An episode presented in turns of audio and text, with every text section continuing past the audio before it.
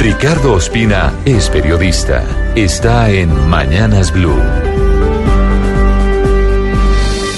Son las 6 de la mañana y 20 minutos.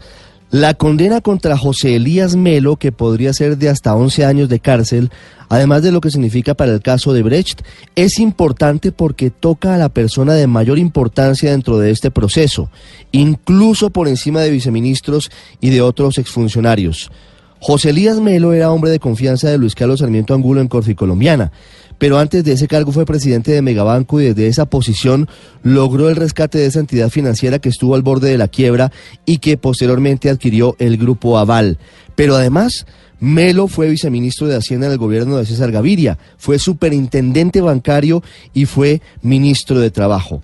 y por eso adquiere mucha importancia la condena que se produjo en las últimas horas en su contra por el caso de Brecht, porque además como expresidente de Corfi colombiana es una suerte de bisagra en el caso, que debería permitir a la justicia esclarecer si los máximos jefes del grupo Aval tuvieron o no conocimiento del pago de 6 millones y medio de dólares en sobornos por parte de los brasileños para obtener el contrato para construir un tramo de la Ruta del Sol. Hasta ahora, desde el Grupo Aval han negado categóricamente esa posibilidad, argumentando que se enteraron del soborno recibido por Melo solo hasta 2017, cuando fue publicado por los medios de comunicación, y que adicionalmente, pese a que desde 2015 sospecharon de algunos contratos para la Ruta del Sol Tramo 2 que Odebrecht firmó pero que parecían innecesarios, no pudieron demostrar que se tratara de actuaciones ilegales.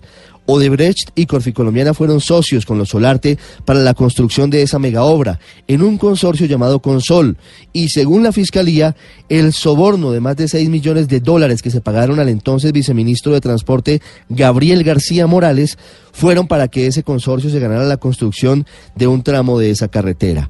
Dos puntos importantes que quedan luego de todo este caso. Uno, saber si en eh, José Elías Melo y en ese nivel quedó el conocimiento de las actividades ilegales. Y lo segundo, si Melo tendrá la posibilidad de demostrar su inocencia, como ya anunció, apelando primero ante el Tribunal Superior de Bogotá y segundo ante la Corte Suprema de Justicia.